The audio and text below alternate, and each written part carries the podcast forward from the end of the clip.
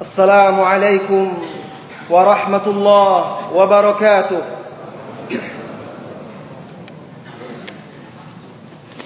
إن الحمد لله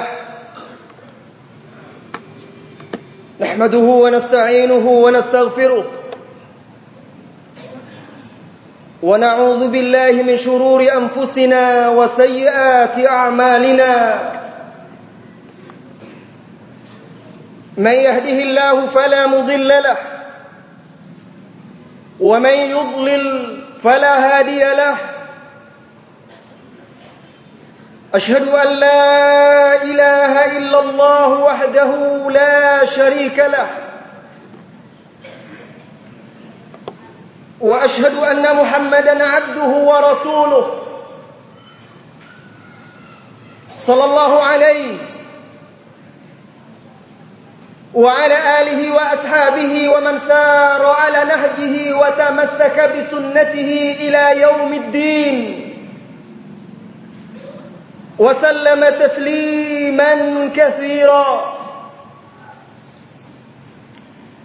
يا أيها الذين آمنوا اتقوا الله حق تقاته.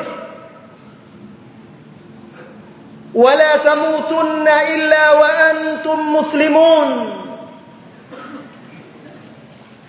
يا أيها الناس اتقوا ربكم الذي خلقكم من نفس واحدة. Ini nanti kepukul sama saya nanti. Boleh boleh.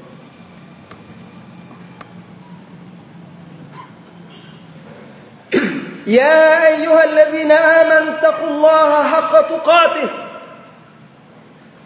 ولا تموتن إلا وأنتم مسلمون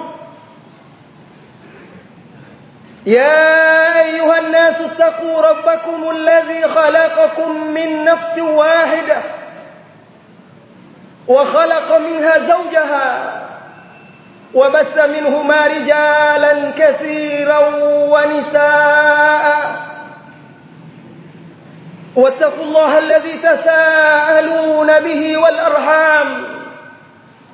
إن الله كان عليكم رقيبا. يا أيها الذين آمنوا اتقوا الله وقولوا قولا سديدا يصلح لكم أعمالكم ويغفر لكم ذنوبكم ومن يطع الله ورسوله فقد فاز فوزا عظيما. أما بعد فإن أصدق الحديث كتاب الله. وخير الهدي هدي محمد صلى الله عليه وسلم. وشر الأمور محدثاتها وكل محدثة بدعة وكل بدعة ضلالة وكل ضلالة في النار. ثم أما بعد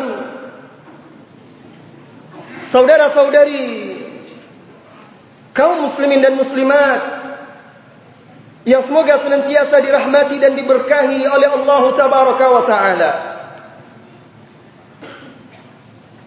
Selamat bertemu dan berkumpul di taman surga ini. Semoga setiap kita yang hadir malam hari ini termasuk dalam orang-orang yang Allah turunkan kepada mereka sakinah diliputi dengan rahmat Allah. Malaikat-malaikat menaunginya. Dipuji oleh Allah Subhanahu wa taala di hadapan malaikat-malaikat yang mulia. Dan semoga Allah Subhanahu wa taala menjadikan pertemuan kita ini pertemuan yang dirahmati. Serta perpisahan kita sesudah perpisahan yang dijauhkan dari perpecahan. Saudara-saudari kaum muslimin dan muslimat yang semoga senantiasa dirahmati dan diberkahi oleh Allah Subhanahu wa taala.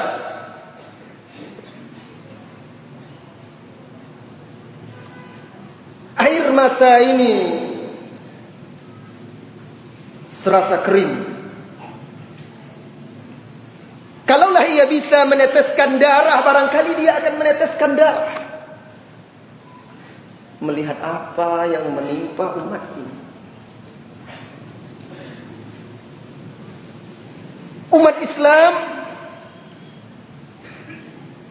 yang semestinya menjadi umat yang memiliki izzah, rifah, kemuliaan, ketinggian.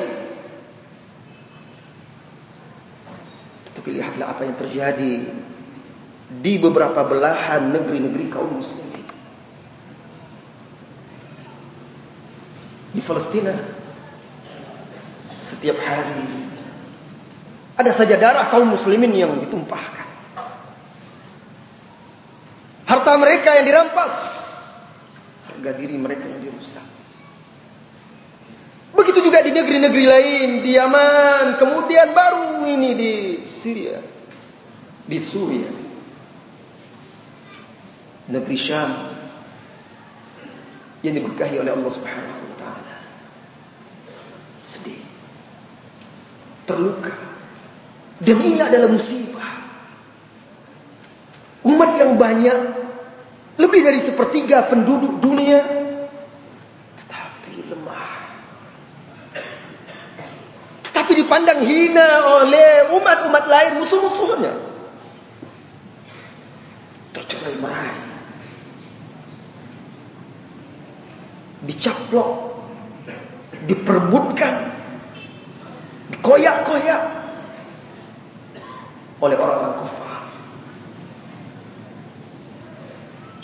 Kita patut bersedih dengan musibah yang menimpa umat Islam ini saudara-saudari. Tetapi Betapapun besar musibah yang menimpa kaum muslimin yang membuat mereka menangis, terluka, menumpahkan darahnya. Maka ada musibah yang lebih besar daripada itu. Jika kita mengingat musibah tersebut, merenunginya, maka musibah-musibah yang lain apapun bentuknya akan terasa ringan. Saudaraku, saudariku, musibah terbesar yang pernah menimpa umat ini adalah musibah wafatnya Rasulullah sallallahu alaihi wasallam. Tidak ada lagi musibah yang lebih besar daripada itu. Apa yang menimpa saudara-saudari kita di negeri sana, di negeri Syam sana, termasuk di Palestina dan Suriah itu, itu musibah yang besar. Tetapi musibah wafatnya Rasulullah sallallahu alaihi wasallam jauh lebih besar daripada itu.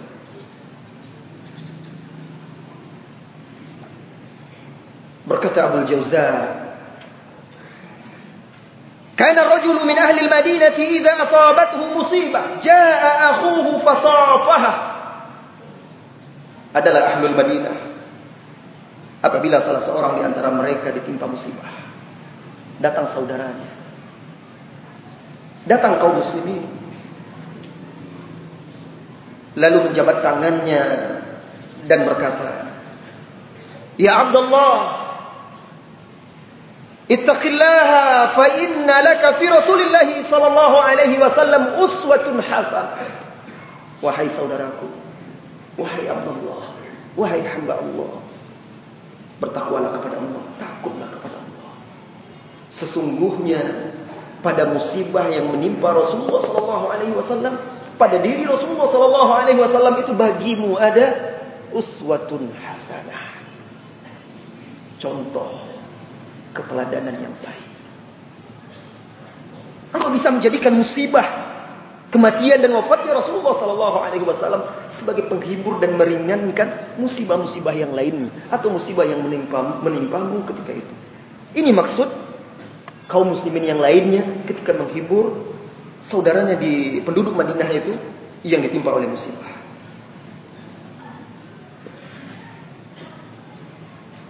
Jadi saudara-saudari kaum muslimin dan muslimah yang semoga senantiasa dirahmati dan diberkahi oleh Allah Subhanahu wa taala.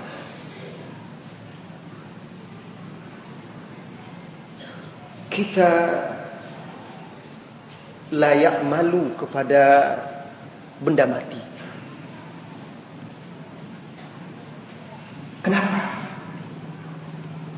Kita diberikan akal dan hati.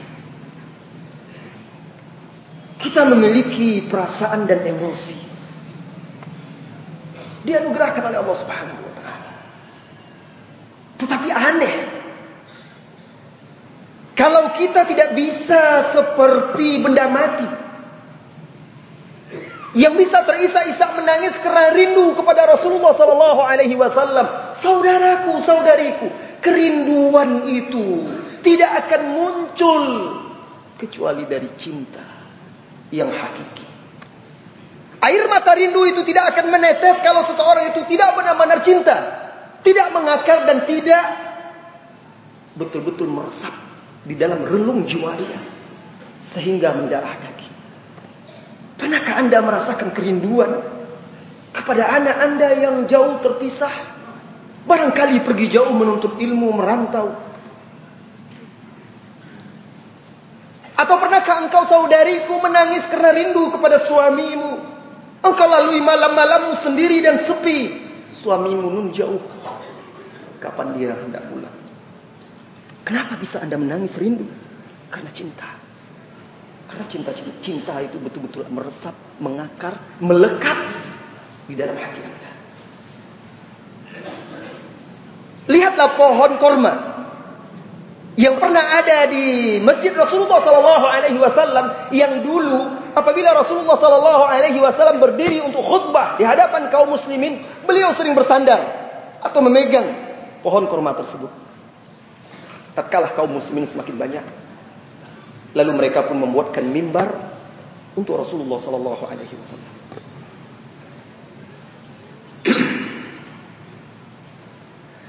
Maka tatkala Rasulullah sallallahu alaihi wasallam khutbah di atas mimbarnya yang baru, ditinggalkannya pohon korma tersebut. Sebagaimana diriwayatkan oleh oleh oleh, oleh sahabat Anas bin Malik radhiyallahu anhu. Terdengarlah isak tangis batang korma tersebut menangis karena berpisah dengan Rasulullah sallallahu alaihi wasallam. Sedih karena Rasulullah sallallahu alaihi wasallam meninggalkannya. Maka dia menangis, merintih dan menjerit seperti anak kecil yang menangis. Fanazala Rasulullah sallallahu alaihi wasallam fa tanaqah Lalu Rasulullah sallallahu alaihi wasallam turun dari mimbarnya dan memeluk pohon korma tersebut dirangkulnya mukjizat. Rasulullah sallallahu alaihi wasallam. Ketika Rasulullah sallallahu alaihi wasallam memeluknya, maka tenanglah isak tangis pohon korma tersebut seperti anak kecil yang ditenang ditenangkan oleh ayahnya. Lalu Rasulullah sallallahu alaihi wasallam bersabda, "Bi abi bi abi huwa wa ummi." Lalu Rasulullah sallallahu alaihi wasallam bersabda, "Lau lam a'taniqhu lahanna wabaka ila yaumil qiyamah. Kalau saja ketika itu aku tidak memeluknya, merangkulnya, niscaya pohon kurma tersebut hanna merintih rindu. Wabaka menangis sampai hari kiamat. Al Hasan Al Basri apabila menyampaikan hadis ini dari Anas bin Malik Beliau pun terisak-isak menangis seraya berkata, "Hadhihi khashabah tahinnu ila Nabi sallallahu alaihi wasallam fa antum ahqqu an tashtaqu ilayhi." Ini sebatang pohon kayu menangis kerana rindu kepada Rasulullah sallallahu alaihi wasallam, maka kalian wahai kaum muslimin lebih wajib dan lebih pantas untuk rindu kepada Rasulullah sallallahu alaihi wasallam. Pernahkah saudaraku Pernahkah saudariku, engkau lalui satu hari dalam kehidupanmu, engkau terduduk, tercenung, membaca hadis Rasulullah sallallahu alaihi wasallam atau sirahnya, lalu terkenanglah beliau, timbul kerinduan, menetes air matamu, engkau tidak menikmati cintamu kepada Rasulullah sallallahu alaihi wasallam. Tidak. Pernahkah engkau merasakan itu? Di mana pengakuan kita bahwa kita mencintai beliau? Rasulullah sallallahu alaihi wasallam menangis untuk Anda, menangis untuk kita. Aisyah radhiyallahu anha menceritakan beliau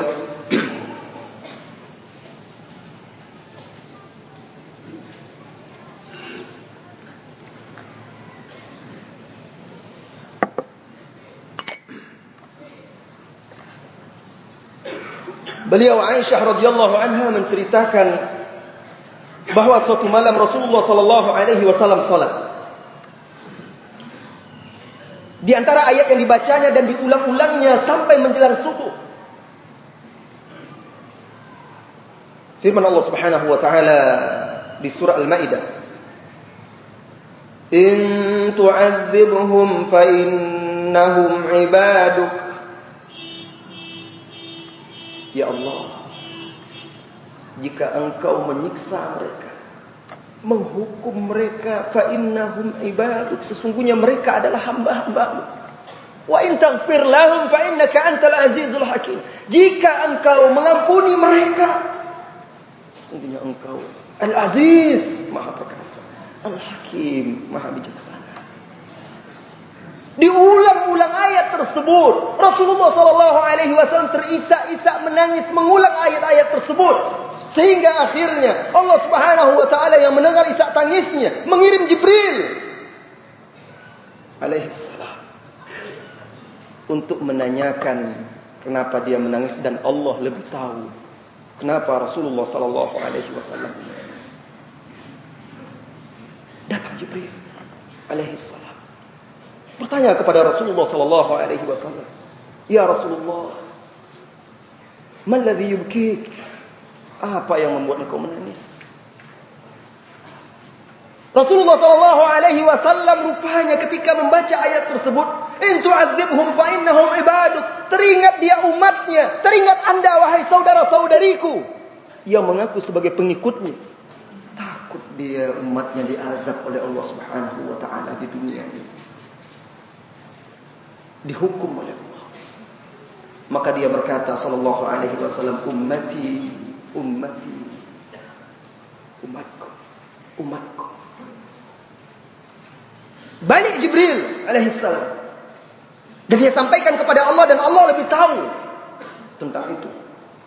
Lalu Allah perintahkan Jibril mengatakan kepada Nabi kita Muhammad sallallahu alaihi wasallam, "Inna sanurdika fi ummati." Hai Muhammad, kami akan membuat engkau ridho terhadap umatmu. Untuk siapa dia menangis? Bukan untuk diri dia. Tetapi untuk kita yang mengaku sebagai pengikutnya. Umatnya. Yang mengaku mencintai dia. Tidakkah pantas? Kita merasakan rindu. Melebihi kerinduan kita kepada kekasih kita di dunia ini. Saudara-saudari kaum muslimin dan muslimat yang dirahmati oleh Allah Subhanahu wa taala. Dan tidak ada lagi kesedihan yang terbesar dalam hidup ini kita rasakan kecuali ketika kita berpisah dengan orang yang kita cintai. Tanyakan kepada sebagian suami istri yang tercerai-berai bagaimana dia terisak-isak menangis berpisah dengan orang yang dicintainya. Tanyakan kepada ayah yang meninggalkan anaknya atau anak yang ditinggalkan oleh istrinya. Terkadang seseorang itu saking sedihnya, dia tidak tahu lagi apa yang dia ucapkan. Apa yang dia perbuat. Lihatlah seorang wanita yang suaminya wafat atau anaknya wafat. Akhirnya dia menangis di dekat kuburan itu. Datang Rasulullah sallallahu alaihi wasallam menasihati dia sudah bersabar supaya bersabar wanita wanita itu malah berkata tanpa melihat. Dia tidak tahu kalau itu Rasulullah sallallahu alaihi wasallam dia katakan. Engkau tidak merasakan apa yang aku rasakan. Begitu beratnya berpisah dengan orang yang kita cintai.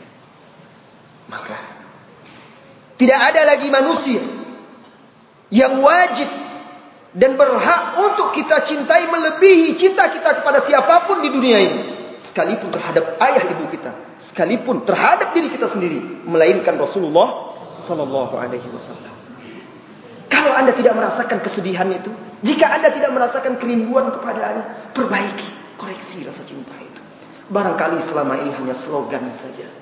Puisi-puisi yang Anda senandungkan, bait-bait syair yang Anda tuliskan, kata-kata indah yang anda, anda ungkapkan untuk kecintaan tersebut.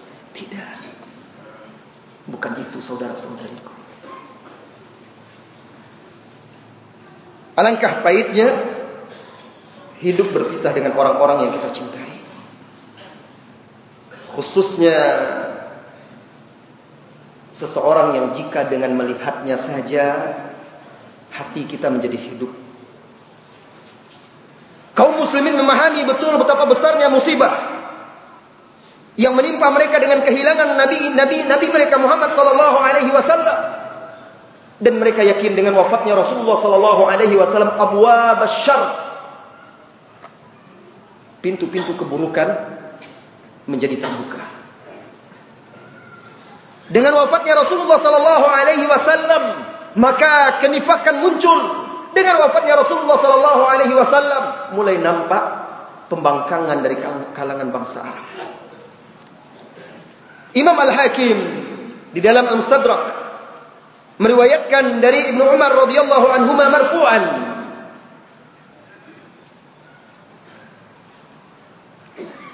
dengan lafaz la yakhshiyanna ummati min ba'di fitanun ka fita'il lailil muslim. Umatku akan diselimuti oleh fitnah-fitnah sesudahku setelah wafatnya Rasulullah sallallahu alaihi wasallam. Akan diselimuti oleh fitnah-fitnah. Bayangkan pernah Anda berselimut? Lafaz hadis ini menggambarkan bagaimana beratnya kondisi Layakshiyanna ummati al-fitan. Bukan hanya satu fitnah. Tetapi fitnah-fitnah. Kakita illailil muslim. Seperti penggalan malam yang gelap gulita. Yusbihu rajulu fiha mu'minan wa yumsi kafira. Seseorang ketika ada datangnya fitnah-fitnah itu. Seseorang uh, yumsi mu'minan. Petang harinya dia seorang mu'min. Pagi harinya bisa jadi dia telah kafir wa yusbihu mu'minan wa yumsi kafirah. Pagi harinya dia mukmin, petang harinya dia kafir. Ini menggambarkan betapa beratnya fitnah syubhat ketika itu. Setelah wafatnya Rasulullah sallallahu alaihi wasallam dan Rasulullah di sini tidak membatasi sampai akhir zaman fitnah-fitnah itu. Dan tidak datang masa setelah beliau melainkan yang sesudahnya lebih buruk dan lebih mengerikan lagi. Yabi'u aqwamun dinahum bi'aradin minad dunya qalil sehingga ketika itu sebagian orang kaum-kaum menjual agama mereka dengan sedikit perhiasan dunia. Sedekah Rasulullah sallallahu alaihi wasallam. Apa yang beliau sabdakan itu terbukti. Orang tidak malu-malu menjual agamanya hanya untuk mendapatkan dunia yang sedikit. Bahkan orang sebagian orang rela dia untuk tidak bisa sholat demi mencari duit. Eh, ada. Saya berbincang-bincang dengan sebagian kaum muslimin itu. Yang bercerita bekerja bersama orang-orang kafir. Mereka tidak punya kesempatan sholat. Sembunyi-sembunyi ketahuan pun ditegur. Kamu mau beribadah? Jangan di sini. Di sini bekerja. Tapi mau juga bekerja di situ. Betapa beratnya fitnah. Dunia. Kalau sudah seperti itu berat. Apa yang diharapkan dari dunia itu jika tidak diberkahi oleh Allah Azza wa Jalla? Jika akhirnya harus mengorbankan agama kita bahkan perkara yang sangat penting yang membuat seseorang itu agamanya runtuh kalau dia tinggalkan fitnah ya akhi dunia ini berat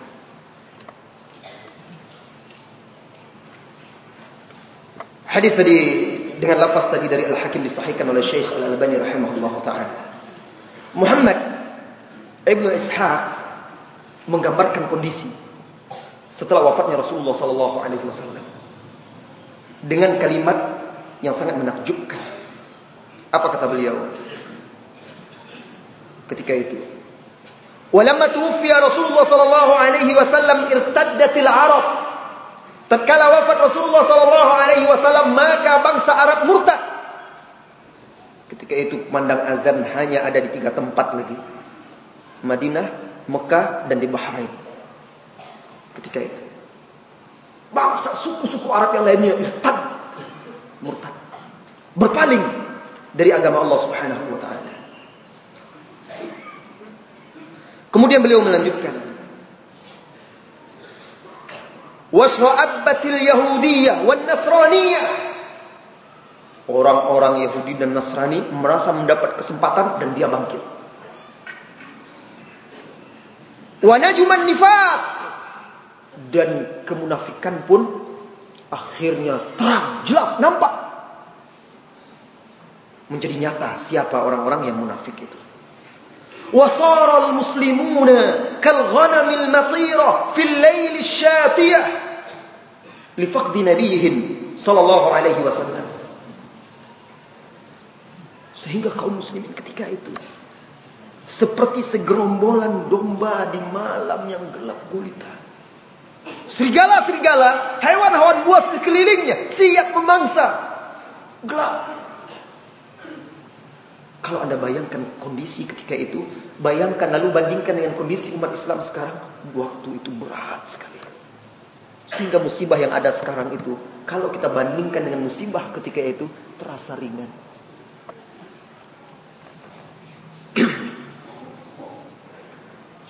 Dan entahlah kalau seandainya Muhammad ibn Ishaq rahimahullah taala melihat kondisi umat Islam di zaman sekarang, entah bagaimana dia mengungkapkannya.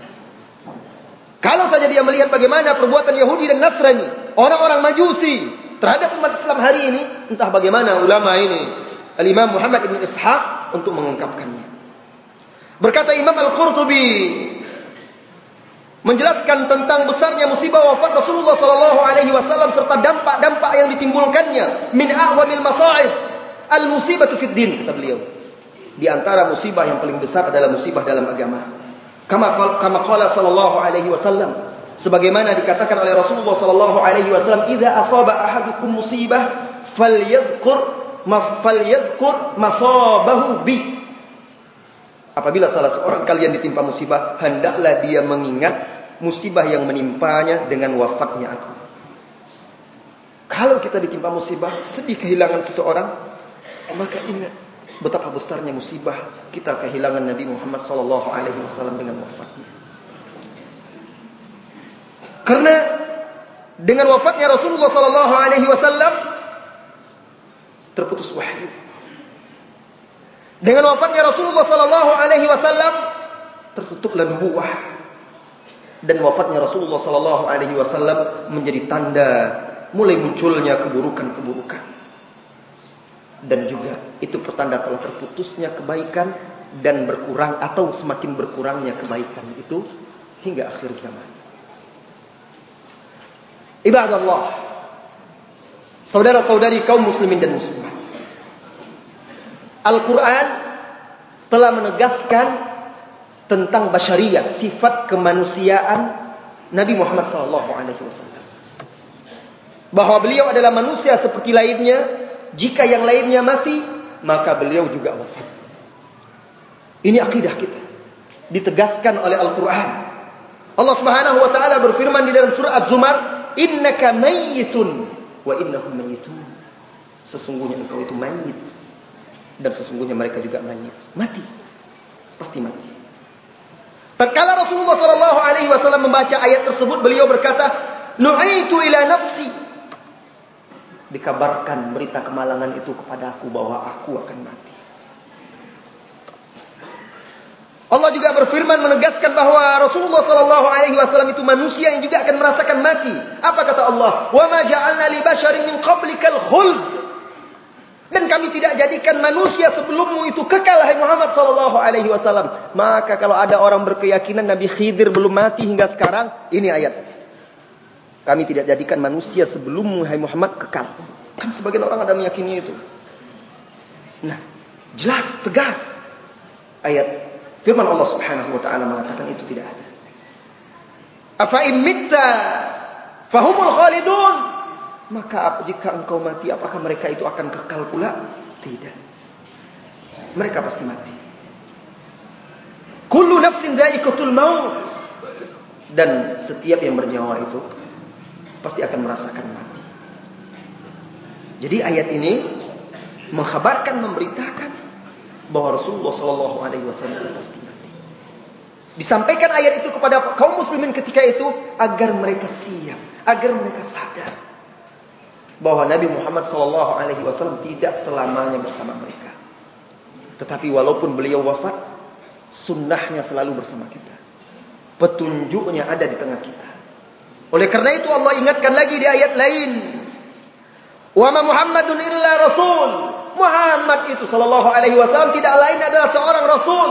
Qad khalat min qablihi rusul. Telah berlalu sebelumnya rasul-rasul. Afa immi afa immitta afa immata aw qutilan qalabtum ala aqabikum. Maka jikalau Muhammad itu mati, wafat, lihat ini peringatan. Dia itu sama seperti yang lainnya.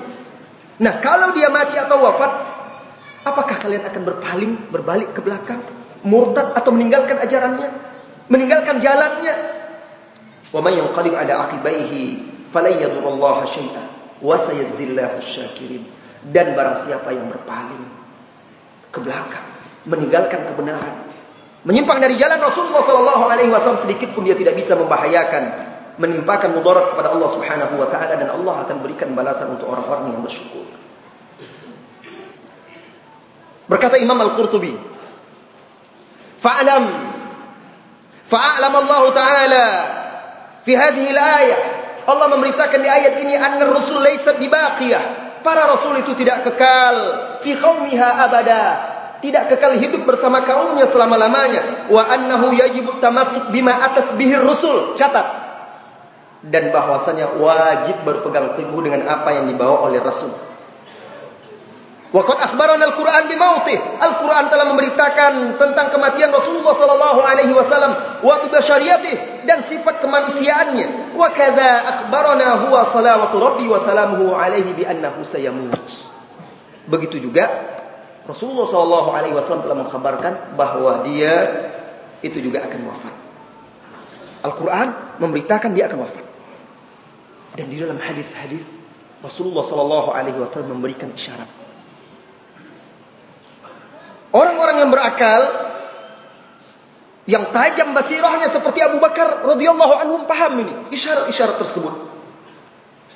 Dari Jabir bin Abdullah Yauma kana hajjatu wada di haji wada haji perpisahan. Kenapa dikatakan wada? Karena setelah itu Rasulullah sallallahu alaihi wasallam wafat meninggalkan umatnya. Dan ketika itu kaum muslimin berkumpul bersama Rasulullah sallallahu alaihi wasallam di sekeliling Rasulullah. Hati semuanya tertuju kepada beliau di haji wada itu. Semuanya memandang, menatap, mencermati apa saja yang dilakukan oleh Rasulullah sallallahu alaihi wasallam untuk diteladani. Ketika itu apa kata Jabir? Ra'aitu an-nabiyya sallallahu alaihi wasallam yarmi ala rahilatihi yawm an-nahar. Aku melihat Rasulullah wasallam melempar jamrah dari atas ontanya di hari Nahar 10 Zulhijjah.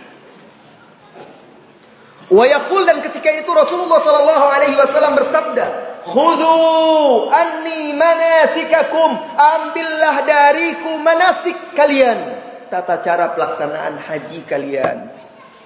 Walaupun Hadis ini menegaskan tentang haji, tetapi haji itu sama seperti ibadah yang lainnya, wajib kita ambil dari Rasulullah sallallahu alaihi wasallam.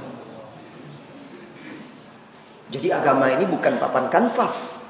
Setiap orang bebas melukis. Agama ini bukan sekehendak akal kita.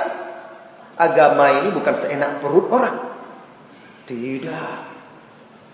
Rasulullah sallallahu alaihi wasallam menegaskan, "Khudhu, ambil, perintah wajib itu." Khudhu anni manasikakum. Kenapa Rasulullah tegaskan ketika itu di hadapan khalayak ramai kaum muslimin yang menyaksikan itu? Semuanya memperhatikan Rasulullah sallallahu alaihi wasallam. Beliau katakan setelah itu, "Fa inni la adri la'alli la ahujju ba'da hajjati hadha." Karena sesungguhnya aku tidak tahu barangkali aku tidak menunaikan haji lagi setelah hajiku ini. Isyarat dari beliau sallallahu alaihi wasallam beliau sudah mulai merasakan tugas dia sudah usai. Agama ini telah disempurnakan oleh Allah Subhanahu wa taala. Berkata Imam An-Nawawi karena hadis ini juga diriwayatkan oleh Imam Muslim dan di syarah di syarah Sahih Muslim oleh Imam An-Nawawi beliau memberikan ta'liq syarah wa fihi isyaratun ila tawdi'ihim wa i'lamihim bi qurbi wafatih. Di dalam hadis ini ada isyarat bahwa beliau melepas mengucapkan perpisahan kepada mereka dan juga memberitahukan kepada manusia tentang dekatnya masa ajalnya atau wafatnya. Dan di dalam hadis ini juga kata beliau terdapat kandungan hattuhum 'ala al-i'tina' bil akhdhi anhu. Dorongan, perintah hath agar mereka betul-betul memperhatikan dan mengambil dari beliau. Wantihazul fursah min mulazamati dan agar kaum muslimin benar-benar memanfaatkan kesempatan itu ketika Rasulullah ada untuk bermulazamah menimba ilmu dari beliau. Wa ta'allama umur wa ta'allama wa ta'allumi umur din dan mempelajari perkara-perkara agama. Walihada summiyat kata Imam Nawawi. Masih perkataan Imam Nawawi. Walihada summiyat hajjatul wada. Karena itu dinamakan haji wada. Wa akhadha yuwaddi'un nas dan mulailah beliau sallallahu alaihi wasallam yuwaddi. Yuwaddi itu mengucapkan perpisahan. Muaz bin Jabal radhiyallahu anhu bercerita إن النبي صلى الله عليه وسلم لما بعثه إلى اليمن خرج راكبا والنبي صلى الله عليه وسلم يمشي تحت راحلته Muaz bin Jabal seorang pemuda belum lagi 20 umurnya ketika itu saat Rasulullah sallallahu alaihi wasallam mengirimnya ke Yaman untuk apa saudara-saudariku bukan untuk khuruj menetap di sana mengajar kaum muslimin mengajar dan berdakwah mendakwahi manusia supaya masuk Islam lalu mengajarkan mereka agama apa yang di, apa yang bisa dilakukan oleh pemuda sekarang di usia itu? Usia 18, usia 19, usia 17, apa yang bisa dilakukan oleh pemuda hari ini? Banyak pemuda kaum muslimin sibuk berlari di belakang syahwatnya. Ini kesempatan muda, kalau sudah tua tidak bisa lagi. Sibuk. Disibukkan bola, disibukkan musik, nyanyian, disibukkan mencari perempuan. Padahal tidak dicari pun akhir zaman ini perempuan banyak. Itu saja urusannya. Tidak ditulis satu cerita kecuali cinta. Tidak dibuat baik-baik syair masalah cinta. Semuanya tentang itu. Bukan cinta Allah, bukan cinta Rasulullah wasallam, syahwat. Allah musta'an. Di zaman itu lihat para pemuda-pemuda salaf mereka mengemban tugas-tugas untuk menegakkan agama Allah. Jadi Rasulullah sallallahu alaihi wasallam mengantar Muaz bin Jabal keluar kota Madinah sampai di, di luar kota Madinah di perbatasan melepas kepergiannya ke Yaman untuk berdakwah. Ketika itu lihat tawadhu'nya Rasulullah sallallahu alaihi wasallam. Beliau Rasul sallallahu alaihi wasallam. Muaz di atas kudanya Rasulullah berjalan kaki di bawah mengiringinya. Allahu akbar. Itu akhlak. Tidak ada Rasulullah merasa direndahkan. Tapi banyak orang di zaman sekarang mentang-mentang kening mulai menghitam, sudah banyak kopian kitab-kitab atau buku, pandai beretorika, menyusun kata, ceramah, cerita mahal. Ceramah itu kepanjangan dari singkatan dari cerita mahal. Sudah cerita yang tidak jelas, mahal pula lagi. Kan begitu. Maka ustaz-ustaz ceramah itu, eh, kalau ustaz-ustaz itu memang ustaz-ustaz ceramah seperti itu. Pantang bagi dia, eh nak saja dia jalan kaki, yang lain naik kendaraan. Tidak mau. Ada peristiwa yang membuat saya sedih ketika itu. Dulu kami dengan Ustaz Arman rahimahullah ta'ala eh, sering berdakwah ke kampung-kampung kadang naik perahu. Kadang kami tinggal di kampung itu beberapa hari mandi cuma dengan air-air payau itu.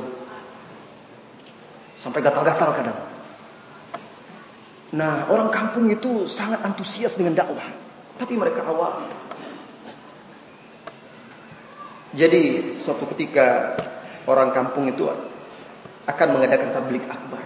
Dan saya ketika itu ada di situ. Mereka telepon salah seorang ustaz kondang di sana. Ditelepon. Jadi minta, Ustaz bisa enggak tanggal senggi, tanggal sekian Ustaz hadir kami akan mengadakan tablik akbar.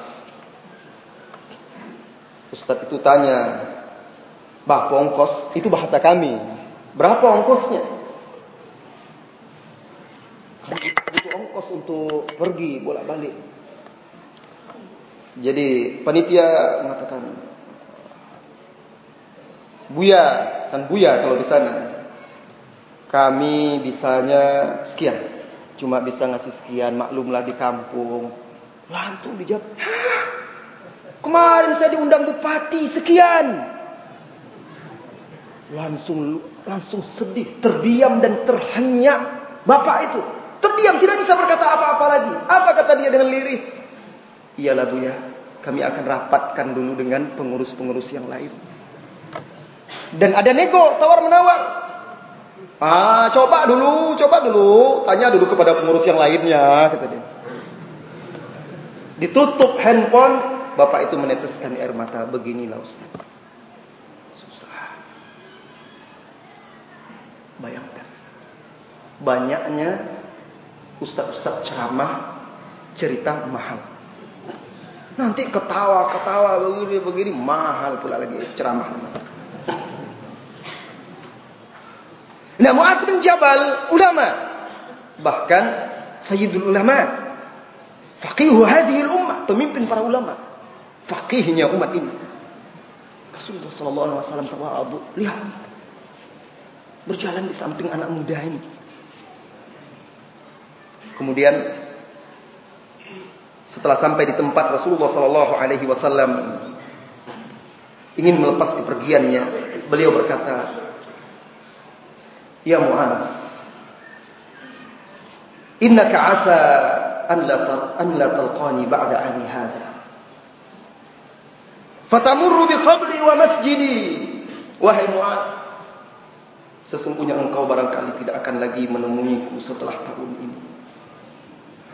Lalu engkau akan melewati kuburan dan masjid kuburanku dan masjidku. Mendengar itu Mu'az bin Jabal radhiyallahu. Dia yakin dia tidak akan melihat Rasulullah sallallahu alaihi wasallam. Itu saat terakhir dia bersama Rasulullah sallallahu alaihi wasallam. Wahai Muaz, barangkali engkau tidak akan bertemu denganku lagi setelah tahun ini. Nanti engkau pulang, engkau akan melewati kuburan dan masjidku. Allahu akbar. Menetes air matanya. Sedih, menangis, tidak dapat tertahankan lagi. Orang yang selama ini apabila melihatnya menjadi hidup hati Orang yang telah membawanya, mengeluarkannya dari kegelapan, kesyirikan itu. Menyelamatkan dia dengan izin Allah. Dari tepi jurang neraka. Sekarang akan meninggalkannya. Ya. Wajar dia menangis. Karena Rasulullah SAW yang diutus oleh Allah. Untuk mengeluarkan manusia. Menuju cahaya tauhid. Menuju cahaya sunnah. Menuju cahaya akhlak mulia. Saudara-saudari kaum muslimin dan muslimat. Nanti kalau isya tolong kabarkan. Berapa? Baik.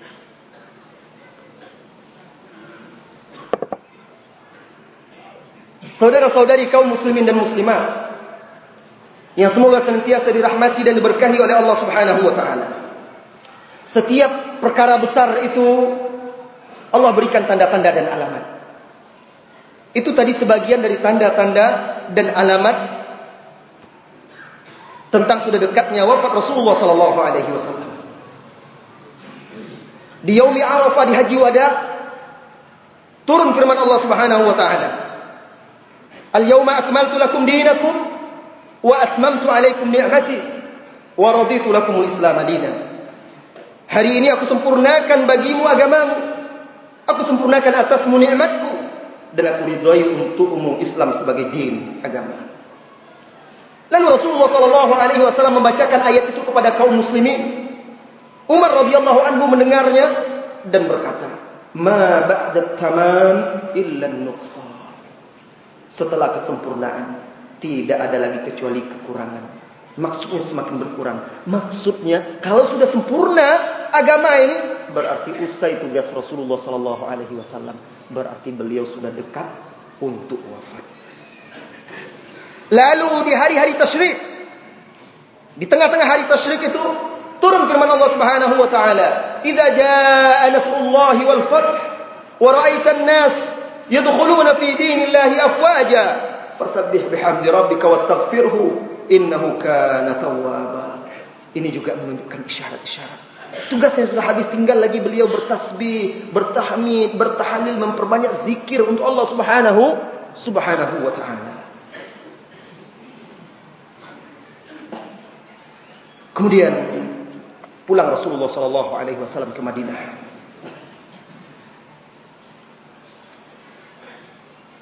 Lalu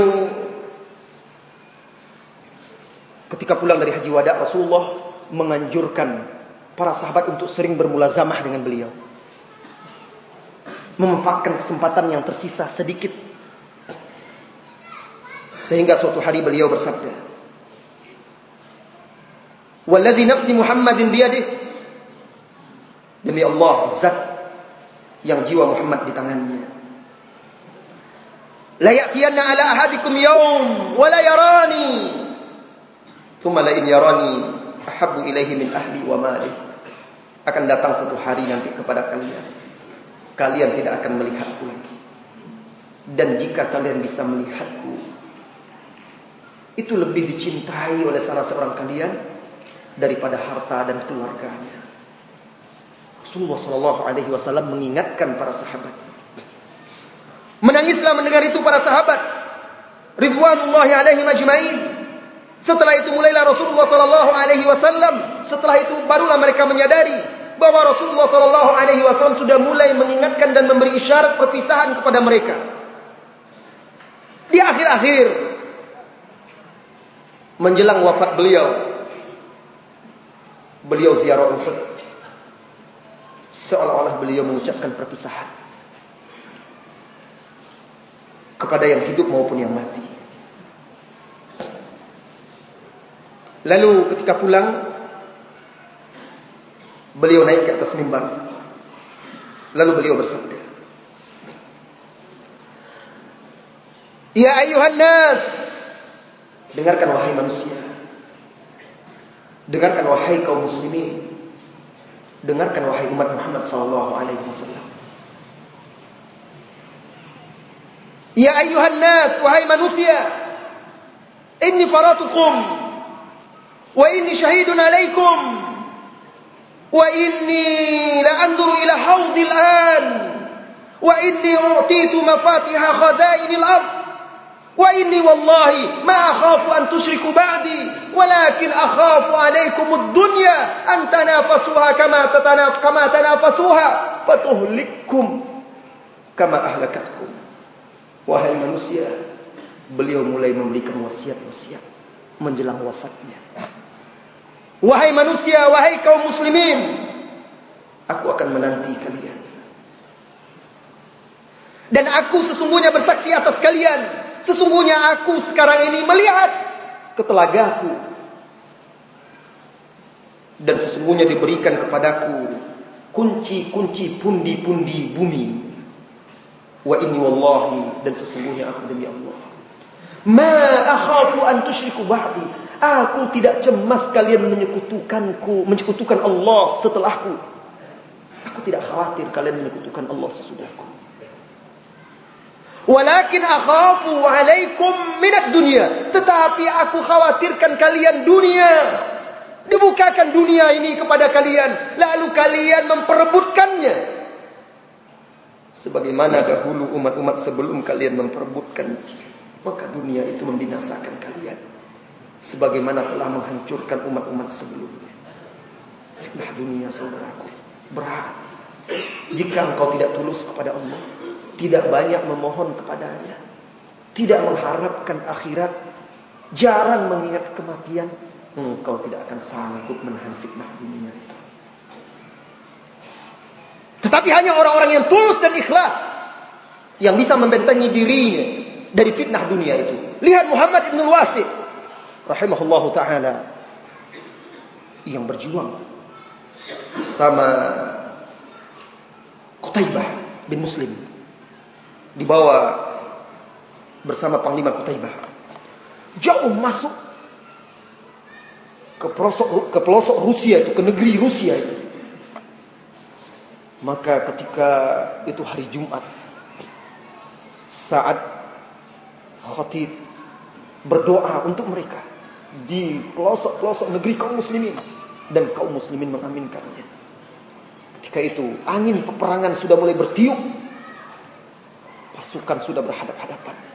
Kutaibah berkata kepada salah seorang yang bersama dia. Carikan untuk saya Muhammad ibn Wasi. Lihat apa yang dia perbuat. Maka prajurit muslim ini bergegas mencari. Akhirnya dia berjumpa dengan Muhammad ibn Wasi sedang berdoa kepada Allah Subhanahu wa taala dan jarinya mengacung ke atas. Lalu dia kembali ke menemui Panglima Qutaibah bin Muslim rahimahullah taala dan menceritakan dia dapatkan Muhammad bin Wasi rahimahullah taala sedang berdoa mengacungkan jarinya ke atas. Wallahi demi Allah kata Qutaibah bin Muslim, satu telunjuk Muhammad ibn Wasi ini lebih aku sukai daripada seribu pedang di tangan seribu pemuda yang perkasa doa orang yang tulus, ikhlas. Ulama dahulu itu mereka berjihad dengan lisan mereka, dengan pena mereka, juga dengan pedang mereka. Terjadi peperangan berkecamuk. Akhirnya Allah berikan kemenangan kepada kaum muslimin. Sehingga raja kufar tertawan. Dan mereka tebus dengan harta yang banyak. Salah satunya emas berbentuk kepala kerbau. Emas berbentuk kepala kerbau. Ketika rampasan perang itu dikumpulkan, prajurit itu dikumpulkan, Muhammad uh, Qutaibah bin Muslim berkata kepada pasukannya, "Saya ingin meminta pendapat kalian bagaimana saya ingin emas ini kita berikan untuk bagian Muhammad bin Wasi. Karena saya yakin dengan sebab doa beliau juga kita dimenangkan. Semuanya setuju. Karena itu imam imam besar kaum muslimin. Akhirnya dipanggillah Muhammad bin Wasim. Lalu diserahkan kepada dia. Dia tanya apa ini? Kami semuanya, kata Qutaibah bin Muslim, sepakat untuk memberikan ini sebagai bagian. Apa kata beliau? Lihat orang yang tulus berjuang, dia bisa menjaga dirinya dari fitnah. Ab'idu anni dunyakum. Jauhkan dariku dunia kalian ini. Jauhkan dariku dunia kalian ini di tepisnya dan dia pergi meninggalkan majlis itu. Tidak tertarik dengan emas itu. Sebesar kepala kerbau.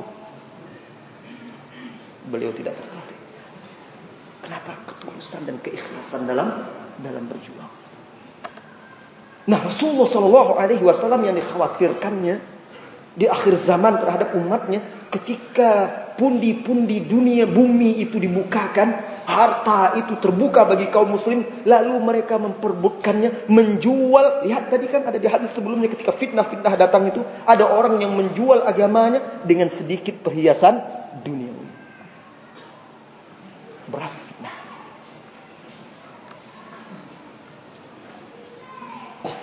Ini hadis tadi Rasulullah ketika berbicara di atas mimbar itu juga isyarat bahwa ajalnya telah dekat. Dan itu pasti beliau akan wafat. Semua akan wafat. Semua mati sebagaimana Rasulullah sallallahu alaihi wasallam wafat. Tidak ada yang kekal kecuali dzul izzati wal jabarut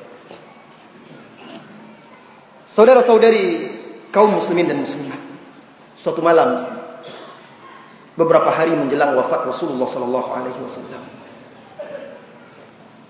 dia membangunkan salah seorang pembantunya Abu Muwaihibah. Tengah malam dibangunkan. Lalu beliau berkata sallallahu alaihi wasallam inni qad umirtu an astaghfira li ahli al-baqi. Fantaliq ma'i. Hai Abu Muwaihibah aku diperintahkan oleh Allah untuk beristighfar memohon ampunan bagi ahlul baqi para sahabatmu yang dikuburkan di sana. Ayo, ikutlah bersamaku. Berangkat Rasulullah sallallahu alaihi wasallam malam itu bersama Abu Muwaihibah. Terkala beliau berdiri di kuburan tersebut, beliau pun berkata, "Assalamualaikum ya ahlal kubur." Beliau ucapkan salam kepada penghuni kubur itu. Liyuhallikum ma asma asbahtum fi ma asbahan nas fihi berbahagia berbahagialah kalian dengan apa yang telah kalian dapatkan pada apa yang telah didapatkan pula oleh manusia padanya. Akbalatil fitanu ka kitalil lailil muslim. Beliau pun meneruskan ucapannya. Seolah-olah beliau sedang berbicara kepada seseorang. Fitnah-fitnah telah datang. Bagaikan malam yang gelap gulita. Yatba'u awwaluha akhiruha akhiruha. Yang pertama itu disusul oleh yang sesudahnya. Susul menyusul fitnah itu. Habis fitnah yang satu, datang fitnah yang berikutnya. Al-akhiratu syarrum minal ula. Yang terakhir, yang datang belakangan fitnah, lebih buruk lagi dari fitnah yang pertama. Kemudian beliau setelah berkata seperti itu, beliau berbalik menghadap melihat kepada Abu Muwaihibah dan beliau berkata, "Ya Abu Muwaihibah, ini qad utitu mafatih al-khada, mafatih al-khada ini dunia wal khuld fiha, thumma al-jannah. Fa khuyirtu baina dhalika wa baina liqa'i Rabbi wal jannah." Wahai Abu Muwaihibah, sesungguhnya aku telah diberikan oleh Allah kunci-kunci pundi-pundi dunia dan untuk tetap hidup di dunia kemudian setelah itu mati dan masuk surga aku diperintahkan diberikan pilihan antara itu antara pundi-pundi dunia dan tetap hidup atau bertemu dengan Rabbku dan masuk surga Abu Muwaihibah yang mendengar itu bergetar. Beliau menangis lalu berkata, Bi abi anta wa ummi, ayah ibuku sebagai tebusanmu wahai Rasulullah. Khudh mafatihat dunia, ambil kunci-kunci dunia tersebut wal khulda fiha dan tetap kekal di situ hidup. Setelah itu engkau wafat dan masuk surga, ambil. Karena dia takut berpisah dengan Rasulullah sallallahu alaihi wasallam. Faqal Rasulullah sallallahu alaihi wasallam menjawab, "La wallahi ya Abu Muwaihibah, tidak demi Allah tidak wahai Abu Muwaihibah, laqad ikhtartu liqa'a Rabbi." Sungguh aku telah memilih untuk bertemu dengan Rabbku. Laqad ikhtartu liqa'a Allah wal jannah. Aku telah memilih untuk bisa bertemu dengan Allah dan surga. Kemudian beliau beristighfar untuk ahli baqi. Lalu beliau pun pulang. Setelah beliau mengucapkan inna bikum lahikun, beliau pulang. Setelah pulang dari baki itu, mulailah beliau merasakan sakit. Sakit yang akhirnya beliau wafat karena sakit itu. Beliau merasakan sakit yang sangat di kepalanya. Panas apa badannya terasa panas. Malam itu dia masuk pulang dari baki, masuk ke rumah Aisyah radhiyallahu anha didapatinya Aisyah berbaring dan merintih mengeluh karena sakit di kepala. Ketika itu Aisyah Rasulullah masuk, Aisyah berkata, "Wa ra'sa, wa ra'sa, aduhai sakitnya kepalaku. Aduhai sakitnya kepalaku." Rasulullah menimpali sallallahu alaihi wasallam, "Bal ana wallahi ya Aisyah wa ra'sa." Bahkan aku wahai Aisyah radhiyallahu anha. Bahkan aku wahai Aisyah kepalaku juga sangat sakit. Kemudian Rasulullah menghibur istrinya, istri yang tercinta ini yang mengeluh sakit di kepalanya. Apa kata Rasulullah sallallahu alaihi wasallam, "Wahai Aisyah, apa susahnya engkau? Tidak perlu khawatir jika engkau mati sebelumku. Jika engkau wafat sebelumku, aku yang akan langsung mengurusmu. Aku yang akan memandikanmu. Aku yang akan mengkafankanmu. Aku yang akan mensolatkanmu. Aku yang akan menguburkanmu. Jangan khawatir. Aku ini suamimu. Seolah-olah seperti itu. Aisyah radhiyallahu anha pun menjawab seolah-olah bercanda kepada Rasulullah sallallahu alaihi wasallam. Apa kata Aisyah? Kepada Rasulullah sallallahu alaihi wasallam dan dia tidak tahu kalau Rasulullah sedang benar-benar sakit. Wallahi laka anni walau qad fa'alt. Demi Allah kalau memang benar-benar aku mati la raja'ta ila baiti fa'arasta bi ba'di nisa'i kalau benar-benar aku mati oh wallahi seolah-olah aku seperti melihat engkau pulang ke rumahmu ke rumahku engkau bawa pula salah seorang istrimu di sini melewatkan malammu di rumahku ini bersama istrimu yang lain Maksud Aisyah dia ingin bercanda kepada Rasulullah sallallahu alaihi wasallam, tapi dia tidak tahu kalau Rasulullah sallallahu alaihi wasallam benar-benar sakit. Kata Aisyah yang menceritakan kisah ini, Fatabassama. Fatabassama Rasulullah sallallahu alaihi wasallam. Lalu Rasulullah sallallahu alaihi wasallam pun tersenyum mendengarnya. Kemudian setelah itu wahai saudaraku, wahai saudariku, sakit yang menimpa Rasulullah sallallahu alaihi wasallam bertambah parah. Mulailah beliau berpindah dari satu rumah istrinya ke rumah istri yang lainnya, dirawat oleh istri-istrinya. Dan setiap kali dia berpindah rumah itu beliau merasakan sakit. Dan beliau selalu bertanya, "Aina ana ghadan?" Aina ana ghadan? Pindah ke rumah yang satu dia berkata, "Aina ana ghadan?" Besok saya di mana? Besok saya di mana? Besok saya di mana? Seolah-olah beliau ingin meminta keridhaan istrinya, beliau ingin dirawat di tempat Aisyah radhiyallahu anha. Akhirnya Rasulullah sallallahu alaihi wasallam meminta izin kepada istri-istrinya. Beliau tetap meminta keridhaan istrinya karena itu hak istrinya. Dikumpulkannya istri-istrinya, lalu dia minta keridhaan izin dari istri-istrinya agar dia dirawat di rumah Aisyah. Dan mereka semuanya mengizinkan Rasulullah sallallahu alaihi wasallam dibawa ke rumah Aisyah. Perhatikan wahai para suami, dalam kondisi sakit seperti itu, Rasulullah sallallahu alaihi wasallam tetap menjaga perasaan-perasaan istrinya. Beliau tidak mau, "Hah? Udahlah, saya di rumah Aisyah ajalah." Tidak. Beliau tetap menjaga perasaan istrinya. Diminta keridhaan, beliau minta izin kepada istrinya. Lihat, ini teladan bagi para suami. Karena wanita itu hatinya sangat lembut dan peka. Sedikit saja. Dia bukan seperti laki-laki. Dia bukan seperti laki-laki walaupun sekasar apapun kata-kata. Laki-laki cuek saja. Kenapa? Karena laki-laki bisa membalas dengan kepal tangannya. Wanita tidak. Sedikit saja kata-kata terluka, air mata yang keluar. Dia hanya bisa terduduk sendiri di atas tempat tidurnya lalu menangis terisak-isak. Nah Rasulullah mengajarkan kepada para suami menjaga perasaan para wanita. Walaupun beliau sedang sakit ketika itu. Akhirnya beliau Rasulullah sallallahu alaihi wasallam dibawa ke rumah Aisyah. Dan ada yang mengatakan pendapat ulama mengatakan beliau dirawat di sana 13 hari, ada yang mengatakan 14 hari, ada yang mengatakan kurang daripada itu. Di sini ada perbedaan dan perselisihan para ulama. Yang penting beliau terakhir dirawat di rumah Aisyah radhiyallahu anha. Saudara-saudari kaum muslimin dan muslimat. Maka semenjak di rumah Aisyah radhiyallahu anha semakin parah dan semakin keras sakit yang mendera Rasulullah sallallahu alaihi wasallam dan itu tentunya semakin menambah pahala Rasulullah sallallahu alaihi wasallam dan juga semakin menambah kedudukannya, tingginya kedudukan dan kemuliaannya di sisi Allah Subhanahu wa taala. Berkata Aisyah radhiyallahu anha, "Kuntu asma'uhu katsiran yaqul fi ayami maradi."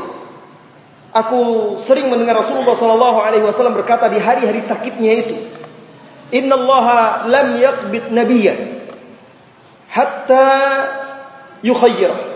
Sesungguhnya Allah Subhanahu wa taala tidak mewafatkan mencabut ruh seorang nabi melainkan Allah Subhanahu wa taala memberikan pilihan kepada nabi itu untuk diwafatkan ketika itu atau memilih tinggal di dunia dan nanti diwafatkan juga setelah masanya lalu masuk surga. Wa sami'tuhu yaqul dan aku mendengar beliau sallallahu alaihi wasallam mengucapkan balir rafiqil a'la. Balir rafiqil a'la. Bahkan aku memilih Ar-Rafiqul A'la. Ar-Rafiqul A'la. Apa kata Aisyah? Fa'alimtu annahu yukhayyar. Maka taulah aku bahwa beliau dipilih. Ini di akhir hayatnya. Nah, ketika itu di hari Kamis, beliau wafat di hari Senin. Hari Kamis lewatlah Abu Bakar As-Siddiq Abu Bakar As-Siddiq radhiyallahu anhu hendak menjenguk Rasulullah sallallahu alaihi wasallam. Lewatlah beliau di masjid, di sana duduk sahabat Ansar. Dan dilihatnya sahabat itu duduk, semuanya terisak-isak menangis. Lalu Abu Bakar As-Siddiq radhiyallahu anhu terheran-heran, kenapa ini menangis? Beliau pun bertanya kepada mereka, "Man ladzi yubkikum?" Apa yang membuat kalian menangis? Qalu dzakarna majlis Rasulullah sallallahu alaihi wasallam fina. Kami teringat ketika Rasulullah sallallahu alaihi wasallam duduk bersama kami. Karena semenjak Rasulullah sallallahu alaihi wasallam sakit, Rasulullah tidak keluar lagi. Bahkan untuk imam, beliau menugaskan Abu Bakar As-Siddiq radhiyallahu anhu untuk menggantikannya. Maka mereka teringat, terbayang oleh mereka di situ, di mimbar itu dahulu Rasulullah sallallahu alaihi wasallam duduk setiap hari memberikan tausiah, wejangan, hadis, nasihat, wasiat kepada mereka. Sekarang mereka hanya melihat mimbar yang kosong. Mereka sendiri. Akhirnya Rasulullah sallallahu alaihi wasallam masuk menemui Rasulullah. Akhirnya Abu Bakar Siddiq masuk menemui Rasulullah sallallahu alaihi wasallam. Lalu beliau menceritakan kepada Rasulullah sallallahu alaihi wasallam. Maka Rasulullah dengan susah payah kepalanya diikat dengan kain. Maka beliau bangkit dipapah oleh Ali bin Abi Thalib di sebelah dan Fadl al-Fadl Ibnu Abbas di sisi yang lainnya memapah Rasulullah wasallam yang menyeret-nyeret langkahnya yang berat karena sakit yang parah yang mendera beliau. Lalu pelan beliau melangkah menaiki mimbar untuk terakhir kalinya. Untuk terakhir kalinya dia menaiki mimbar. Berbicara di hadapan para sahabatnya ketika itu. Lalu Rasulullah sallallahu alaihi wasallam duduk seluruh mata tertuju kepadanya. Seluruh mata itu mengucurkan air mata. Semuanya tidak berbicara kecuali isak tangis yang memenuhi majlis itu. Lalu Rasulullah sallallahu alaihi wasallam bersabda, "Usikum bil ansar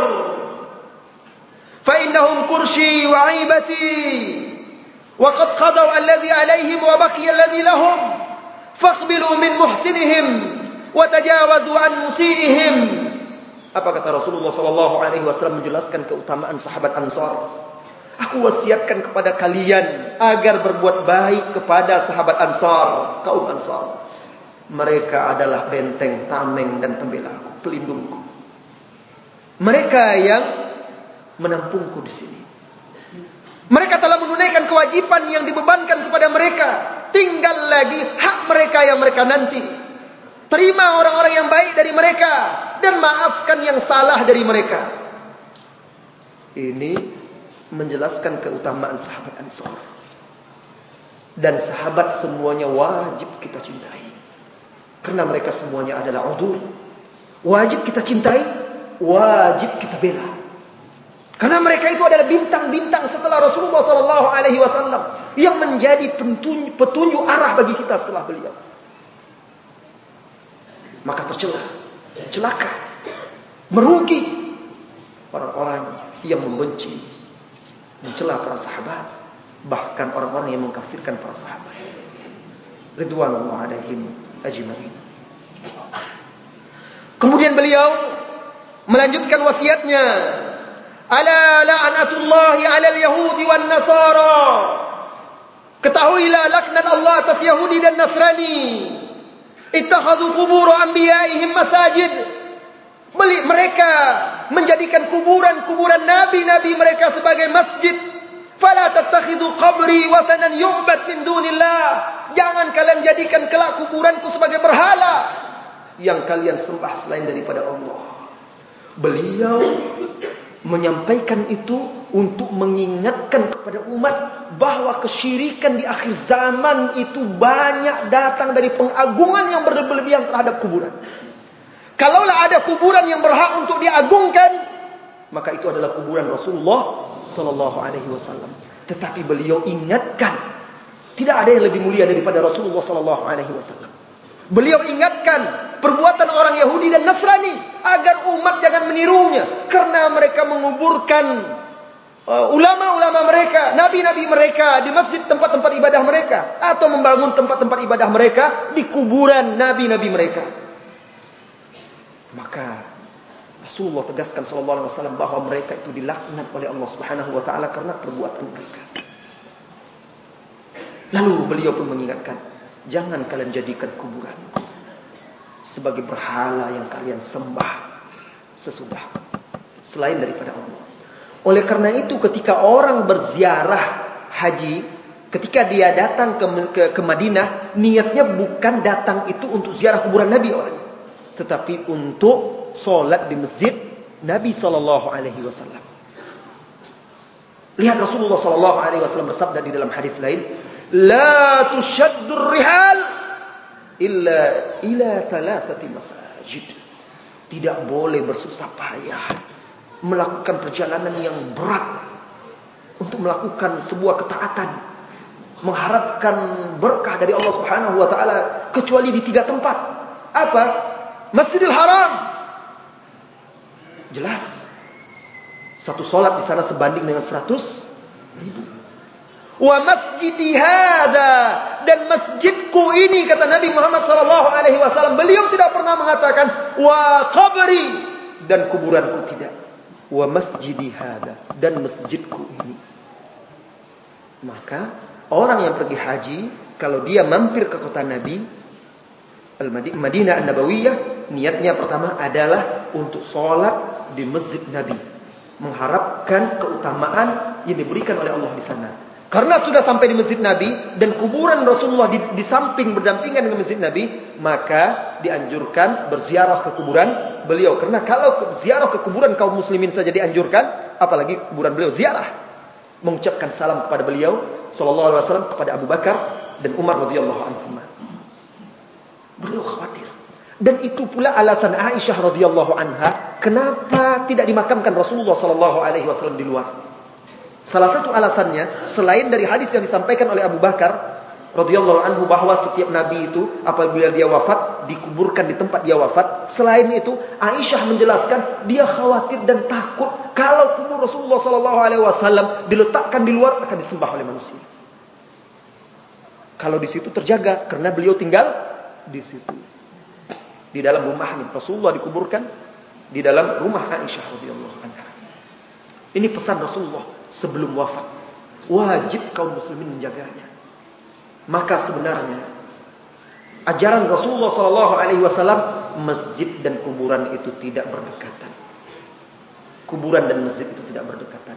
Kalau ada yang bertanya, bagaimana dengan kuburan Nabi sallallahu alaihi wasallam? Beliau dikuburkan bukan di masjid, tetapi di rumah Aisyah radhiyallahu anha.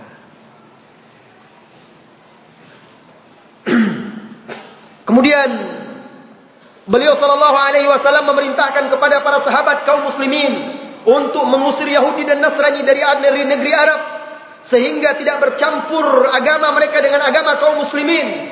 Kemudian Rasulullah sallallahu alaihi wasallam mewasiatkan kepada umatnya untuk menjaga salat karena dia adalah hubungan antara mereka dengan Rabb mereka.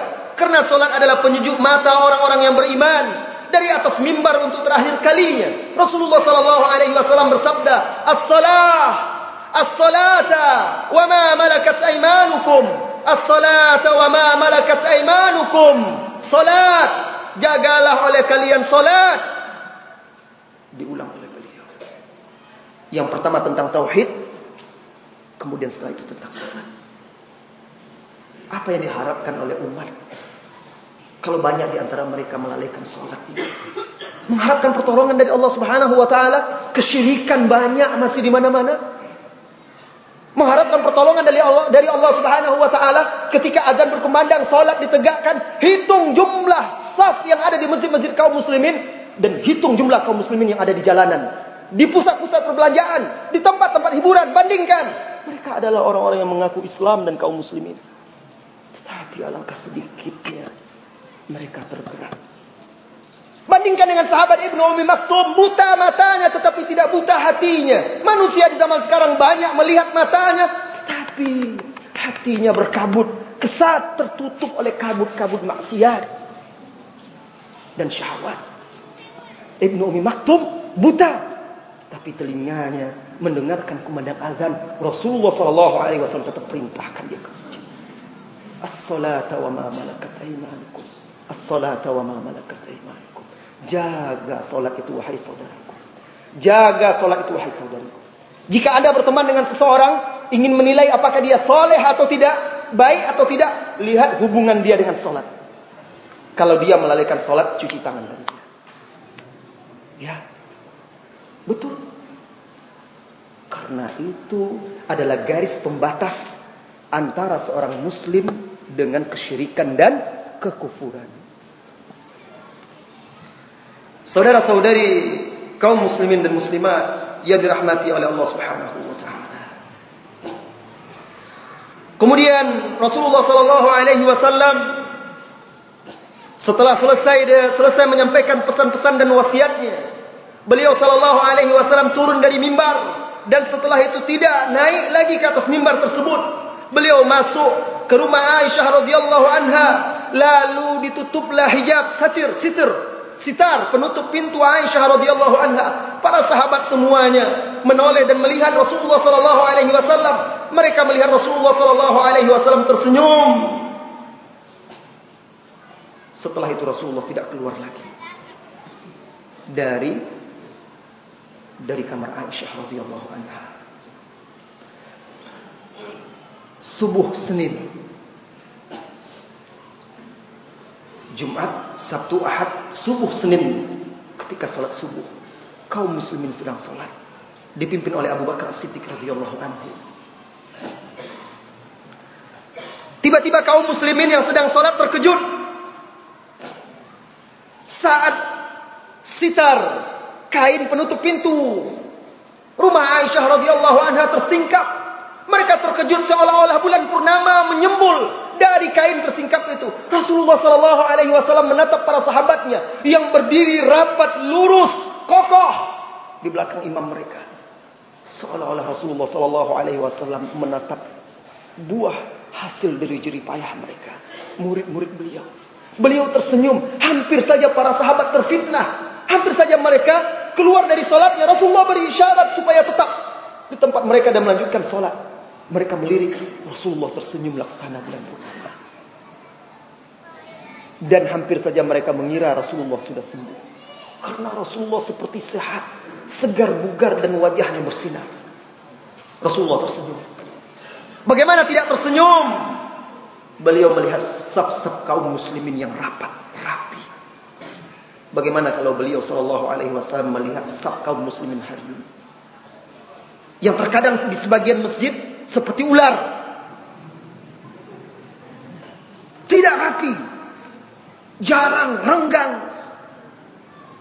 Bagaimana sikap Rasulullah sallallahu alaihi wasallam kalau melihat kaum muslimin ketika mereka bersab, main kapling-kapling, kalau sudah dibentang sajadah, ah itu kaplingannya itu. Orang lain tidak boleh lagi merapat. Sehingga muncul jarak-jarak tidak rapat. Bandingkan dengan sahabat yang membuat Rasulullah sallallahu alaihi wasallam tersenyum menatap dan melihat. Bagaimana Rasulullah sallallahu alaihi wasallam tidak tersenyum melihat sahabat-sahabatnya yang khusyuk di dalam salat mereka. Tidak tahu lagi apa yang akan dikatakan oleh Rasulullah sallallahu alaihi wasallam kalau mereka melihat kondisi salat kita hari ini. Kemudian setelah Rasulullah sallallahu alaihi wasallam tersenyum, Rasulullah tutup sitar penutup pintu tersebut. Dan setelah itu beliau tidak melihat para sahabat lagi. Beliau kembali berbaring di tempat tidurnya di rumah Aisyah radhiyallahu anha. Setelah itu beberapa kali Rasulullah sallallahu alaihi wasallam pingsan. Pingsan, sadar, diambilkan air, disiram lagi kepada beliau ambil dan beliau siramkan. Bahkan terkadang beliau memegang air itu dan mengusapkan ke mukanya. Aisyah mulai membacakan muawwidzat di tangan Rasulullah sallallahu alaihi wasallam lalu disapu-sapukannya ke badan Rasulullah sallallahu alaihi wasallam. Masuk ketika itu Fatimah binti Rasulullah sallallahu alaihi wasallam radhiyallahu anha.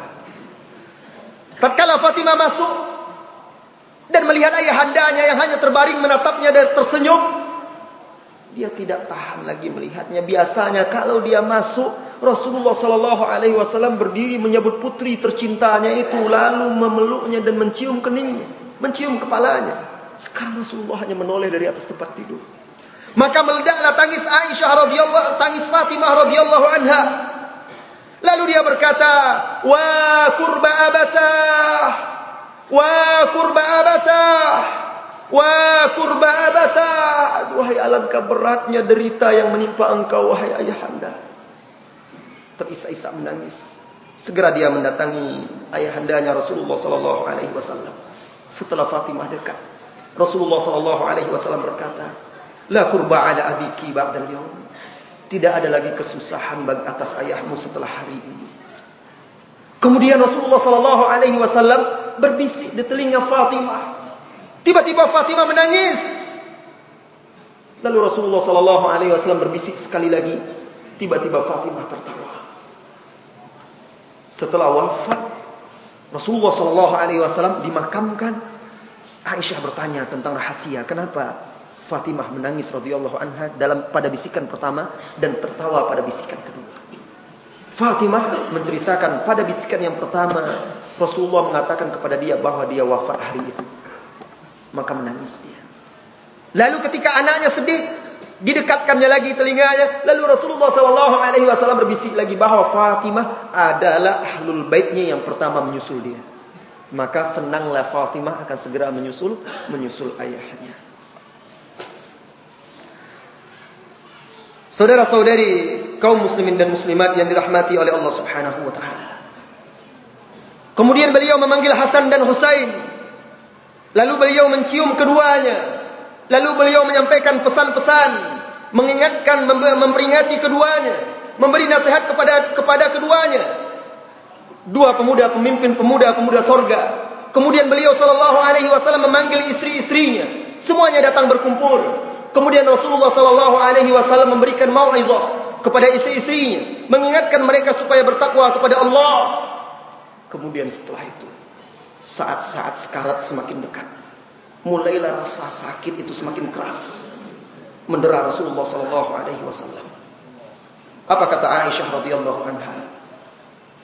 Rasulullah sallallahu alaihi wasallam bersabda kepadaku, "Lam azal ya Aisyah, lam azal ajidu alam at-ta'am alladhi akaltu bi Khaybar wahai Aisyah." Aku masih merasakan sakitnya racun dari makanan yang aku makan ketika di Khaybar. Terlaknatlah orang Yahudi tersebut yang meracun Rasulullah sallallahu alaihi wasallam.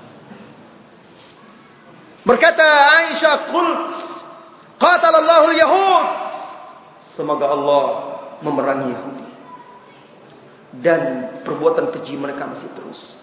Kalau itu kita ingat, ternyata apa yang dibuat oleh Yahudi pada kaum muslimin sekarang masih terasa ringan karena mereka sudah berusaha membunuh dan meracuni Nabi kita Muhammad sallallahu alaihi wasallam.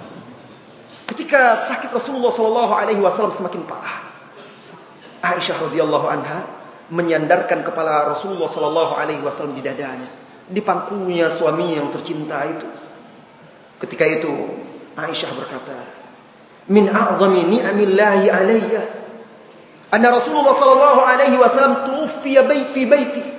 di antara nikmat Allah yang paling besar kepadaku bahwasanya Rasulullah sallallahu alaihi wasallam wafat di rumahku. Wa fi yaumi di hari jadwalku, bagianku, baina sihri wa nahri di antara dada dan leherku. Kepala Rasulullah disandarkannya di situ di pangkuannya. Wa qad jama'a Allahu baina riqi wa riqih inda mautih dan Allah satukan antara air liurku dengan air liurnya ketika menjelang wafatnya. Di akhir akhir detik-detik menjelang wafat Rasulullah sallallahu alaihi wasallam. Masuklah Abdurrahman bin Abi Bakar. Saudara Aisyah radhiyallahu anha. Beliau masuk menggenggam siwak. Rasulullah sallallahu alaihi wasallam melihat dan menoleh. Seolah-olah beliau menginginkan siwak. Aisyah paham. Kekasihnya itu menginginkan siwak. Diambilkannya siwak tersebut lalu dipotongnya. Bekas gigitan Abu Bakar Abdurrahman bin Abi Bakar lalu digigit-gigit oleh Aisyah radhiyallahu anha untuk dilembutkan. Lalu diberikannya kepada Rasulullah sallallahu alaihi wasallam. Ini maksudnya Allah menyatukan antara air liurku dengan air liur Rasulullah sallallahu alaihi wasallam. Kemudian mulailah Rasulullah bersiwak. Subhanallah. Rasulullah ingin menghadap Rabbnya dalam keadaan bersih. Karena Allah mencintai siwak itu dan bersiwak. Rasulullah sebelum wafat dia bersiwak. Ajarkan kepada anak-anak kita untuk rajin bersiwak membersihkan gigi itu. Jangankan sebelum tidur. Menjelang wafat saja Rasulullah sallallahu alaihi wasallam bersiwak. Dan itu adalah sunnah Rasulullah sallallahu alaihi wasallam bersiwak. Kemudian setelah bersiwak Rasulullah sallallahu alaihi wasallam memasukkan tangannya di wadah air yang ada di dekatnya.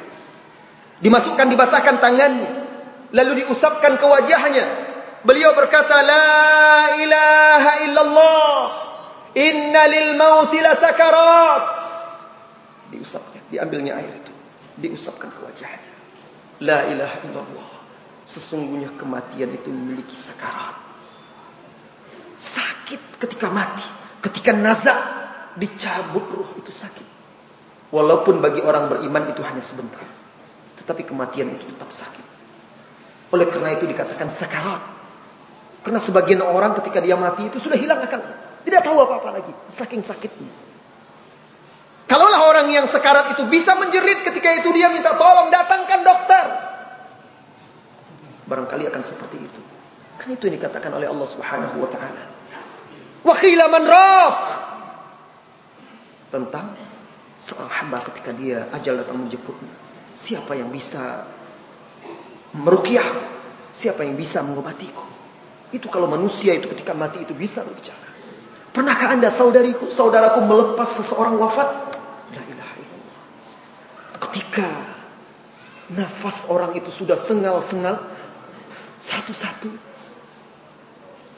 Matanya tidak bisa lagi berkedip. Pori-pori di tubuhnya itu mulai membesar. Kakinya mulai mendingin. Kaku tidak bisa dia gerakkan lagi. Dadanya kembang kempis berburu seolah berebut untuk mengambil udara itu. Bernapas tidak bisa lagi. Seperti itu sakitnya. Dan sakit yang diberikan kepada Rasulullah wasallam berlipat ganda. Karena ujian yang diberikan oleh Allah kepada seseorang itu sesuai dengan kedudukan dan kadar imannya dan ujian yang paling berat itu diberikan kepada para nabi dan rasul alaihi wassalatu wassalam. Apa kata Aisyah? Ma ra'aitul wajh ala ahadin ashad minhu ala nabi sallallahu alaihi wasallam. Aku tidak pernah melihat sakit yang mendera manusia lebih berat dari apa yang menimpa Rasulullah sallallahu alaihi wasallam. Kemudian saat-saat wafat itu semakin dekat. Rasulullah sallallahu alaihi wasallam mulai menunjuk ke atas langit memberi isyarat. Ketika itu tahulah Aisyah bahwa malaikat maut telah datang. Datanglah malaikat maut berdiri di atas kepala Rasulullah sallallahu alaihi wasallam untuk mencabut dan mengambil ruh yang baik. Nafsul mutmainnah. Jiwa yang tenang itu. Beliau menunjuk ke atas langit dan matanya menatap ke atap rumah. Malaikat-malaikat Rahman duduk di sekelilingnya. Sepanjang matanya menoleh di hadapannya, melihat di hadapannya. Semuanya duduk, malaikat-malaikat rahmat itu duduk di sekeliling Rasulullah sallallahu alaihi wasallam melepas kepergian ruhnya. Lalu Rasulullah sallallahu alaihi wasallam memberi isyarat ke langit menunjuk menatap ke langit bergeraklah bibirnya. Ketika itu Rasulullah sallallahu alaihi wasallam sedang diberi pilihan antara dunia dan ke, antara dunia dan hidup di dunia atau mati ketika itu dicabut nyawanya lalu bertemu dengan Allah Subhanahu wa taala. Maka Aisyah pun menajamkan pendengarannya. Menajamkan pendengarannya karena dekat dengan dia. Mendengarkan apa yang dikatakan oleh Rasulullah sallallahu alaihi wasallam ketika menunjuk ke langit. Bergerak kedua bibirnya Terdengarlah suara Rasulullah sallallahu alaihi wasallam, "Ma'alladzi an'amta 'alaihim minan nabiyyin was-siddiqin wasyuhada'i was-salihin." Bersama orang-orang yang Engkau beri nikmat ya Allah dari kalangan para nabi, orang-orang yang siddiq, orang-orang yang mati syahid, orang-orang yang saleh. Allahumma ighfirli, Allahumma arhamni, Allahumma ighfirli, Allahumma arhamni ya Allah. Ampunilah aku kata Rasulullah sallallahu alaihi wasallam. Ya Allah rahmatilah aku. Allahumma alhiqni bir rafiqil a'la.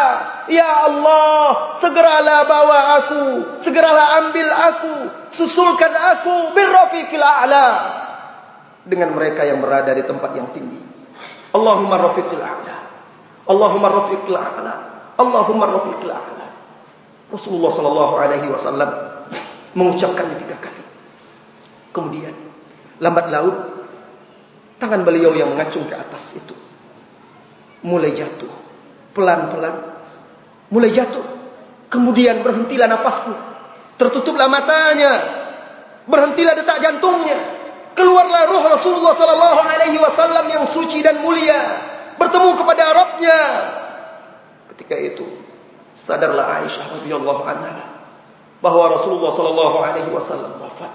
Inna lillahi wa inna ilaihi raji'un. Musibah besar menimpa umat ketika itu. Ketika beliau sadar bahwa Rasulullah sallallahu alaihi wasallam telah wafat, maka beliau segera keluar lalu memberitahu kaum muslimin berteriak kepada kaum muslimin Rasulullah sallallahu alaihi wasallam wafat bagaikan petir ketika itu yang duduk tidak sanggup lagi berdiri. Yang berdiri tidak tahu lagi apa yang akan mereka lakukan. Semuanya menangis. Ada yang bungkam membisu. Anas bin Malik menggambarkan kondisi ketika itu.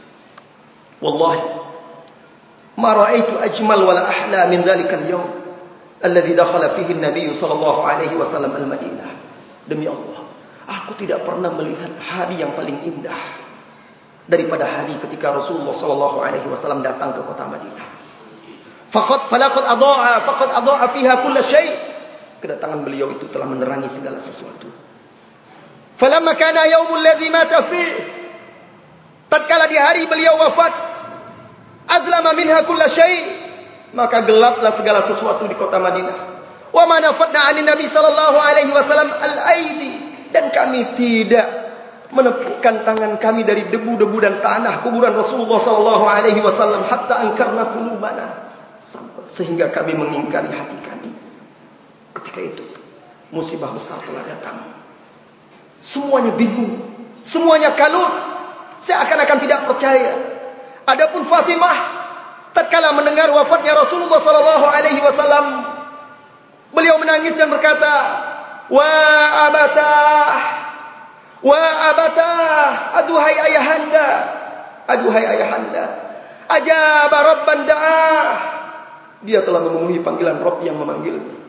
Wa abatah, wahai ayahanda, jannatul firdaus ma'wa, surga firdaus tempatnya. Wa abatah ila jibril nan'ah, wahai ayahanda kepada Jibril kami sampaikan berita duka ini. Tatkala Rasulullah sallallahu alaihi wasallam dimakamkan. Fatimah berkata kepada Anas bin Malik, "Ya Anas, kaifa tabat anfusukum an tahtu turab ala Rasulillah?" Wahai Anas, bagaimana kalian bisa tega dan sanggup hati kalian itu menuangkan tanah kepada jasad Rasulullah sallallahu alaihi wasallam? Qultu kata Anas, aku berkata, Wallahi ma tabat demi Allah hati kami tidak tahan. Hati kami tidak sanggup. Walakinnana arghamna ur, walakinnana urghimna irghama. Tetapi kami terpaksa harus melakukannya. Adapun Umar dia kaget dihunusnya pedangnya. Dan dia mengingatkan manusia bahwa Rasulullah tidak wafat dia hanya pergi menemui Rabbnya dan akan kembali lagi seperti Musa. Dipanggil oleh Allah untuk bertemu di tempat di mikot yang telah dijanjikan dan kembali lagi. Bahkan beliau mengancam barang siapa yang mengatakan Nabi Muhammad SAW mati akan dihukumnya dengan pedang itu. Bingung seluruhnya. Pantas mereka bingung. Karena cahaya yang selama ini membimbing mereka telah pergi. Mereka sedih berpisah dengan orang yang sangat mereka cintai melebihi cinta mereka kepada apapun selain daripada cinta kepada Allah Subhanahu wa taala. Saudara-saudari kaum muslimin dan muslimat. Lalu ketika itu Abu Bakar tidak hadir. Sampailah berita kepada dia, bergegaslah dia datang ke tempat itu ketika dia masuk ke masjid Nabi sallallahu alaihi wasallam dilihatnya Abu Bakar Umar sedang berbicara menghunus pedang. Diperintahkannya Umar duduk, tetapi tidak juga duduk. Akhirnya Abu Bakar naik ke atas mimbar.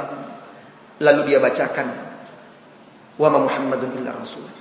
Qad khalat min qablihi rusul. Afa immat au qutila in qalabtum ala aqabikum mendengar ayat itu gemetar kaki Umar. Terjatuh pedang dari tangannya. Seolah-olah dia baru mendengar ayat itu ketika itu. Lalu meneteslah air mata. Yakinlah dia bahwa Rasulullah sallallahu alaihi wasallam telah Saudara-saudari, Rasulullah sallallahu alaihi wasallam telah wafat. Kita bersedih. Tetapi ketahuilah, sekalipun Rasulullah sallallahu alaihi wasallam wafat, Maka Rabb yang menciptakan Rasulullah sallallahu alaihi wasallam, Rabb yang memberi yang memerintahkan kita untuk mengikuti Rasulullah sallallahu alaihi wasallam, hayyun la yamut. Maha hidup dan tidak akan pernah mati. Maka sekalipun Rasulullah sallallahu alaihi wasallam wafat, tidak boleh seorang pun berpaling dari ajarannya, dari sunnahnya. Sekalipun Rasulullah sallallahu alaihi wasallam wafat, sunnahnya bersama kita ketika kita salat. Karena Rasulullah sallallahu alaihi wasallam bersabda, "Shallu kama raaitumuni usalli." Salatlah kalian seperti aku, kalian melihat aku salat. Sekalipun Rasulullah sallallahu alaihi wasallam telah wafat. Beliau bersama kita dengan sunnah-sunnahnya ketika kita bersuci berwudu. Karena Rasulullah sallallahu alaihi wasallam bersabda, "Man tawadda'a nahwa wudu'i hadha, thumma shalla rak'atain, wa lam yuhaddith fihima, ghafara Allahu lahu ma taqaddama min dhanbihi." Barang siapa yang berwudu seperti wuduku ini, seperti wudu Rasulullah wasallam. Lalu dia salat dua rakaat dengan ikhlas, maka Allah ampuni dosa-dosanya yang telah lalu. Sekalipun Rasulullah sallallahu alaihi wasallam wafat, manhaj beliau tetap hidup bersama kita dan wajib kita pegang teguh. Sekalipun Rasulullah wasallam wafat, akhlak beliau tetap menjadi cermin dan suri tauladan. Harus kita contoh dan tiru, kita wujudkan dalam kehidupan kita. Saudara-saudari, mudah-mudahan waktu kita terlalu sempit untuk bisa membahas ini panjang lebar sengaja saya persingkat. Mudah-mudahan ini bisa bermanfaat. Semakin mengingatkan kita bahwa kita masih banyak lalai terhadap keteladanan sunnah sunnah Rasulullah sallallahu